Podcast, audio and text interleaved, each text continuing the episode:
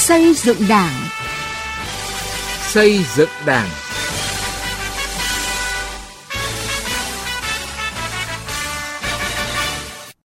Kính chào quý vị và các bạn. Chương trình xây dựng Đảng hôm nay có những nội dung sau. Hiệu quả từ số hóa công tác Đảng ở tỉnh Yên Bái. Đại Nhim phát huy vai trò của đảng viên người dân tộc thiểu số. Thanh Hóa nhân rộng điển hình học tập và làm theo bác.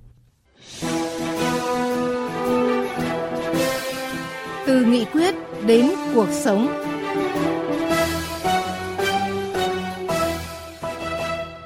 Thưa quý vị, thưa các bạn, sổ tay đảng viên điện tử được tỉnh ủy Yên Bái triển khai thí điểm từ tháng 2 năm 2022.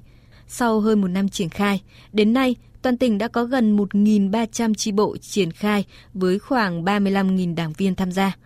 Việc triển khai thí điểm và nhân rộng đã từng bước thực hiện số hóa về nghiệp vụ công tác đảng, nâng cao chất lượng sinh hoạt cấp ủy, sinh hoạt tri bộ. Phản ánh của Thư Xuân, phóng viên cơ quan thường trú khu vực Tây Bắc. Tháng 3 năm 2022, chi bộ 10, Đảng bộ phường Đồng Tâm, thành phố Yên Bái bắt đầu đưa ứng dụng sổ tay đảng viên điện tử vào hoạt động. Phát huy hiệu quả nhất của ứng dụng này là đưa nội dung các chỉ thị, nghị quyết, văn bản mới đến với đảng viên trước kỳ sinh hoạt. Từ đó, đảng viên có thời gian để nghiên cứu trước các nội dung sẽ được bàn bạc triển khai, để khi sinh hoạt chi bộ sẽ có những ý kiến trọng tâm hơn. Ông Nguyễn Vĩnh Tuyền, chi bộ 10, phường Đồng Tâm chia sẻ. Chúng tôi nhận thấy cái lợi ích trước hết là biết được cái nội dung mà chi bộ cấp ủy đã đem lên và biết cái nội dung của buổi sinh hoạt đó gồm những nội dung gì. Cái thứ hai là chúng tôi được nghiên cứu trước những cái nội dung để chuẩn bị cho mình ý kiến có thể là đóng góp thêm cũng có thể kiến nghị thêm, cũng có thể nói cái tâm tư của mỗi người đảng viên cho những cái nội dung mà cấp ủy sẽ trình bày. Và thứ ba nữa là đọc văn bản bao giờ cũng sẽ thấu đáo hơn là nghe qua loa qua một cái cuộc họp đông người. Thời gian đầu triển khai sổ tay đảng viên điện tử ở Yên Bái cũng gặp không ít khó khăn, nhất là đối với những chi bộ có nhiều đảng viên cao tuổi. Nhưng với sự hỗ trợ tích cực của lực lượng đoàn viên thanh niên, từng thao tác trên điện thoại thông minh, máy tính, kết nối Internet, thao tác trên phần mềm để khai thác hệ thống kho dữ liệu và những tiện ích đã được đảng viên cao tuổi nắm vững. Ông Nguyễn Hiền Lương, đảng viên 70 tuổi đời, 34 năm tuổi đảng ở thành phố Yên Bái cho biết. Ban đầu thì cũng có cái bỡ ngỡ, cái thao tác trên sổ tay đảng viên điện tử là cũng có những cái khó khăn nhất định. Sau đó cũng được các cháu đoàn thanh niên đến nó cũng hướng dẫn về các cái thao tác. Sau khi đã sử dụng được rồi thì chúng tôi thấy nó cũng không có gì khó khăn cả.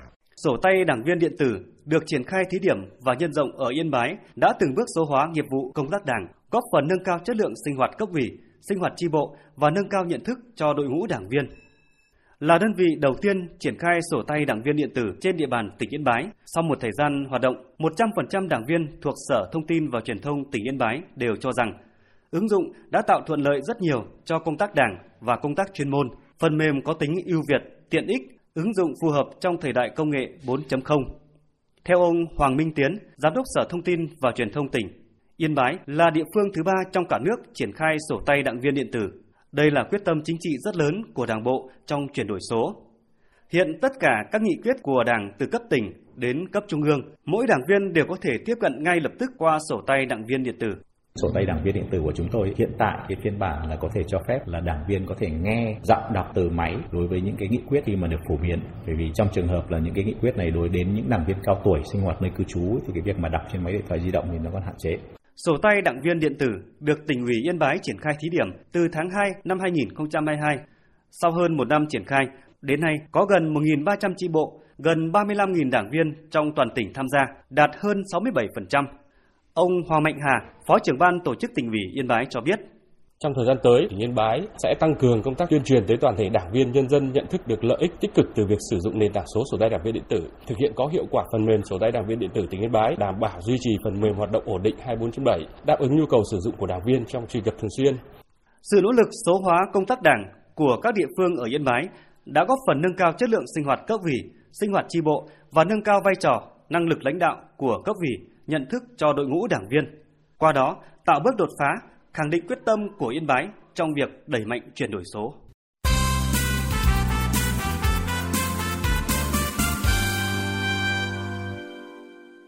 Thưa quý vị và các bạn, xã Đại Nhim, huyện Lạc Dương, tỉnh Lâm Đồng có phần lớn dân cư là người dân tộc thiểu số Cờ Ho. Nhờ thay đổi tư duy canh tác, mạnh dạn chuyển đổi cơ cấu cây trồng, áp dụng tiến bộ khoa học kỹ thuật vào sản xuất, Đạ Nhim đã từng bước vượt qua khó khăn, vươn lên thoát nghèo, xây dựng nếp sống mới. Có được kết quả này, cùng với sự quan tâm đầu tư của Đảng và Nhà nước, còn nhờ tính tiên phong gương mẫu đi đầu của mỗi đảng viên ở nơi đây. Quang Sáng, phóng viên Đài Tiếng Nói Việt Nam tại Tây Nguyên đề cập qua bài viết sau. Hai năm qua, vườn dâu tây rộng chưa đầy 1.000 mét vuông của gia đình đảng viên Sinh Bam Ca Duyên ở thôn Đạ Tro, xã Đạ Nhiêm, huyện Lạc Dương, tỉnh Lâm Đồng đã trở thành điểm trình diễn mô hình sản xuất mới hiệu quả cho người dân trên địa bàn đến tìm hiểu, học tập. Đảng viên Sinh Bam Ca Duyên cho biết, có người thật việc thật thì công tác tuyên truyền vận động các chủ trương, đường lối của đảng, chính sách pháp luật của nhà nước mới mang lại kết quả tốt, bà con mới vận dụng làm theo. Khi trở thành đảng viên, tôi có thêm cơ hội để hiểu rõ hơn về các chủ trương, đường lối của Đảng, chính sách pháp luật của nhà nước. Nhờ đó, tôi mới có thể làm tốt công việc được Đảng ủy, chính quyền giao. Và cũng từ đó, tôi giúp đỡ bà con mình được nhiều hơn. Cụ thể, vận động bà con chuyển đổi cây trồng, cố gắng canh tác thêm cây ngắn ngày để phát triển kinh tế gia đình. Hiện đời sống của bà con đồng bào dân tộc thiểu số nơi đây đã bớt khó khăn rất nhiều so với trước.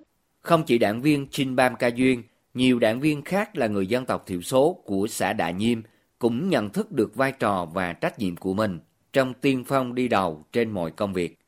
Trong đó, phải kể đến các phong trào chuyển đổi cơ cấu cây trồng, giúp nhau phát triển sản xuất, hỗ trợ nghề công, cây giống, kỹ thuật canh tác. Nhờ đó, sản xuất nông nghiệp của Đà Nhiêm đã đa dạng hóa cây trồng, từng bước sản xuất nông sản theo đơn đặt hàng và nâng cao giá trị hàng hóa.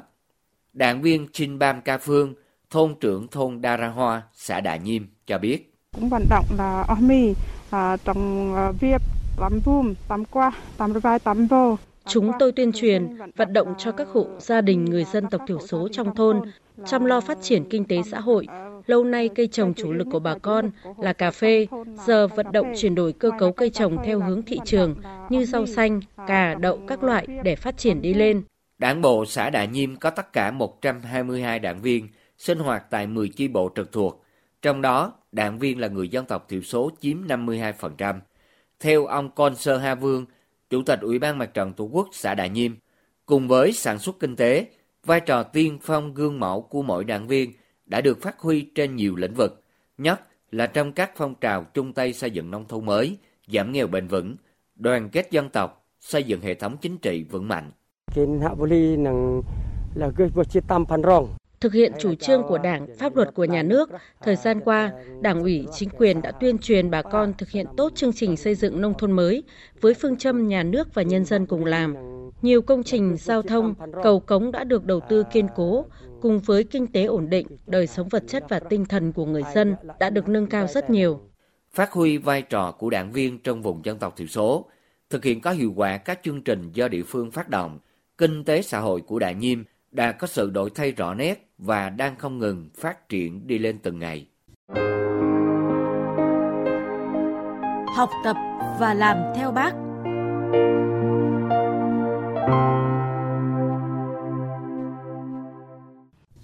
Thưa quý vị, thưa các bạn, triển khai thực hiện kết luận số 01 của Bộ Chính trị, việc học tập và làm theo tư tưởng đạo đức phong cách Hồ Chí Minh đã thực sự thấm sâu, lan tỏa sâu rộng và trở thành việc làm tự giác thường xuyên của cán bộ đảng viên và người dân ở tỉnh Thanh Hóa.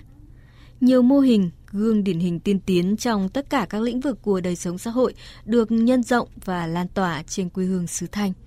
Ghi nhận của phóng viên Quang Chính. 74 năm tuổi đời, 46 năm tuổi đảng, bà Thang Thị Kim Tuyến ở thôn Thành Phú, xã Thành Lộc, huyện Hậu Lộc luôn ý thức rằng học tập và làm theo tư tưởng tấm gương đạo đức Hồ Chí Minh là việc làm thiết thực hàng ngày để tự soi, tự rèn luyện bản thân và hoàn thiện mình hơn. Học tập và làm theo lời bác, bà Tuyến và gia đình dòng họ luôn gương mẫu để tạo sự lan tỏa, động viên đến bà con lối xóm cùng hưởng ứng tham gia các phong trào ở địa phương. Những năm gần đây, thôn Thành Phú có chủ trương vận động kêu gọi con em xa quê ủng hộ kinh phí để xây dựng các công trình phúc lợi phục vụ nhân dân. Bà đã tham gia tích cực. Năm 2021, bà Tuyến đã vận động con cháu trong gia đình và dòng họ ủng hộ thôn 100 triệu đồng để xây mới cây cầu qua mương cho bà con đi lại và tặng một bộ loa cho nhà văn hóa thôn giá trị 45 triệu đồng. Từ sự gương mẫu của bản thân và gia đình, bà Tuyến cùng các cán bộ thôn thành phố đã trực tiếp kêu gọi vận động con cháu trong gia đình dòng họ và nhân dân tiếp tục đóng góp gần 3 tỷ đồng để xây dựng các công trình phúc lợi tại địa phương. Bà Thăng Thị Kim Tuyến chia sẻ. Bác là cái người yêu dân, thương dân và quý dân rồi vì dân thì chúng tôi cũng phải học bác những điều đó trong điều kiện dân còn đang rất khó khăn. Vì vậy giúp cho dân thì tôi tập trung vận động con cháu nhà tôi, giúp cho địa phương thì cũng bảo nó là con ủng hộ cho địa phương lấy một ít tiền. Hiện nay có cái cầu qua mương, nó đi lại khó khăn mà thì cháu con bỏ ra có tiền nó bắt luôn được cái cầu con cháu của ông anh thì nó về là tôi cũng vận động nó là ủng hộ cho thôn nó một cái cổng làng là trên 300 triệu, rồi các cái đoạn đường bê tông. Khắc ghi lời dạy của bác Hồ về sứ mệnh cao cả của người giáo viên. 17 năm qua, cô Lê Thị Thủy, giáo viên trường Trung học phổ thông chuyên Lam Sơn, luôn giữ vững ngọn lửa đam mê sự nghiệp giáo dục. Cô Thủy đã phát huy tinh thần trách nhiệm cao, không quản ngại vất vả khó khăn, phấn đấu vì sự nghiệp chồng người, nhất là góp phần thực hiện sứ mệnh bồi dưỡng nhân tài cho quê hương đất nước. Năm học vừa qua, cô Thủy được giao phụ trách đội tuyển học sinh giỏi môn sinh học dự thi quốc gia. Quá trình tập huấn đội tuyển ở giai đoạn nước rút cũng là lúc bố cô mắc căn bệnh hiểm nghèo. Vừa vất vả chăm bố ốm, vừa phải kìm nén nỗi đau mất bố để dẫn dắt học trò ôn luyện tốt. Điều đó đã thôi thúc các thành viên trong đội tuyển cố gắng đem về thành quả xuất sắc trong kỳ thi. Kết quả, 7 trong số 8 em đạt giải, trong đó có một giải nhất. Không chỉ trong kỳ thi học sinh giỏi quốc gia năm 2023, nhiều năm qua sự phấn đấu của cô giáo Lê Thị Thủy đã góp vào thành tích chung của trường Trung học phổ thông chuyên Lam Sơn. Từ năm 2020 đến nay, cô Thủy liên tục tham gia bồi dưỡng học sinh giỏi quốc gia môn sinh học, trong đó có 2 năm trực tiếp phụ trách đội tuyển và đạt được kết quả cao. Có 14 học sinh đạt giải, trong đó có một giải nhất, 5 giải nhì, 3 giải ba và 5 giải khuyến khích. Cô giáo Lê Thị Thủy chia sẻ. Ở bất kỳ một môi trường nào thì học và làm theo tấm gương đạo đức Hồ Chí Minh cũng rất cần thiết. Đặc biệt trong cái môi trường ờ, sư phạm và trong cái môi trường trường chuyên như tôi thì càng phải học theo cái tấm gương đạo đức Hồ Chí Minh. Đặc thù công việc của tôi là thường xuyên phải dẫn các đội tuyển ờ, học sinh giỏi quốc gia và chọn Olympic quốc tế. Rất là một cái môi trường nó đòi hỏi mình phải có tâm huyết thì mới có thể làm được, vì là nó rất là vất vả. Nên là tôi luôn luôn học theo tấm gương đạo đức Hồ Chí Minh là lấy cái tâm làm đầu, là mình luôn luôn à, phải ờ, tâm huyết với nghề, phải yêu trẻ thì mới có thể làm được cái công việc này để tạo hiệu quả thực chất và sức lan tỏa trong thực hiện kết luận số 01 của Bộ Chính trị về tiếp tục đẩy mạnh việc học tập và làm theo tư tưởng đạo đức phong cách Hồ Chí Minh, tỉnh ủy Thanh Hóa chủ trương tăng cường xây dựng mô hình điển hình tiên tiến ngay từ cơ sở, làm nền tảng để tuyên truyền nhân rộng trong toàn Đảng bộ. Phó trưởng Ban tuyên giáo tỉnh ủy Thanh Hóa Phạm Văn Tuấn cho biết, từ việc quan tâm lãnh đạo chỉ đạo triển khai thực hiện kết luận 01, trên địa bàn tỉnh xuất hiện hàng trăm mô hình điển hình tiên tiến làm theo lời bác gắn với thực hiện các phong trào thi đua yêu nước. Tiêu biểu như là phong trào xây dựng Thanh Hóa trở thành tỉnh kiểu mẫu, rồi phong trào vì người nghèo không để ai bị bỏ lại phía sau và được cụ thể hóa bằng các cái mô hình khát vọng lên bờ với nhiều cơ chế chính sách khuyến khích hỗ trợ các hộ dân, gia đình, đồng bào sinh sống trên sông xây dựng nhà ở rồi mô hình à, chính quyền thân thiện vì người dân phục vụ hay là mô hình tự soi tự sửa rồi mô hình nâng cao trách nhiệm gương mẫu của cán bộ đảng viên ở các chi bộ đảng nhiều địa phương đã có cách làm sáng tạo hiệu quả từ các mô hình điển hình, các phong trào thi đua yêu nước trên địa bàn tỉnh Thanh Hóa xuất hiện hàng trăm điển hình tiên tiến trong học tập và làm theo bác. Hàng năm từ tỉnh đến cơ sở tổ chức biểu dương khen thưởng kịp thời các điển hình tiêu biểu.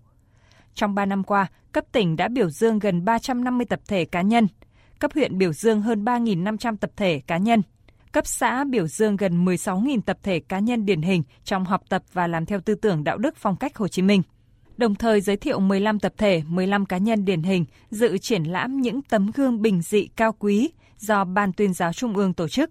Hai điển hình được Trung ương chọn tham gia giao lưu chương trình Hồ Chí Minh Hành trình khát vọng. Ba tập thể và 6 cá nhân điển hình vinh dự được Thủ tướng Chính phủ tặng bằng khen. Thưa quý vị, chương trình xây dựng Đảng hôm nay xin dừng tại đây. Chương trình do biên tập viên Quang Chính biên soạn. Xin chào và hẹn gặp lại quý vị trong các chương trình sau.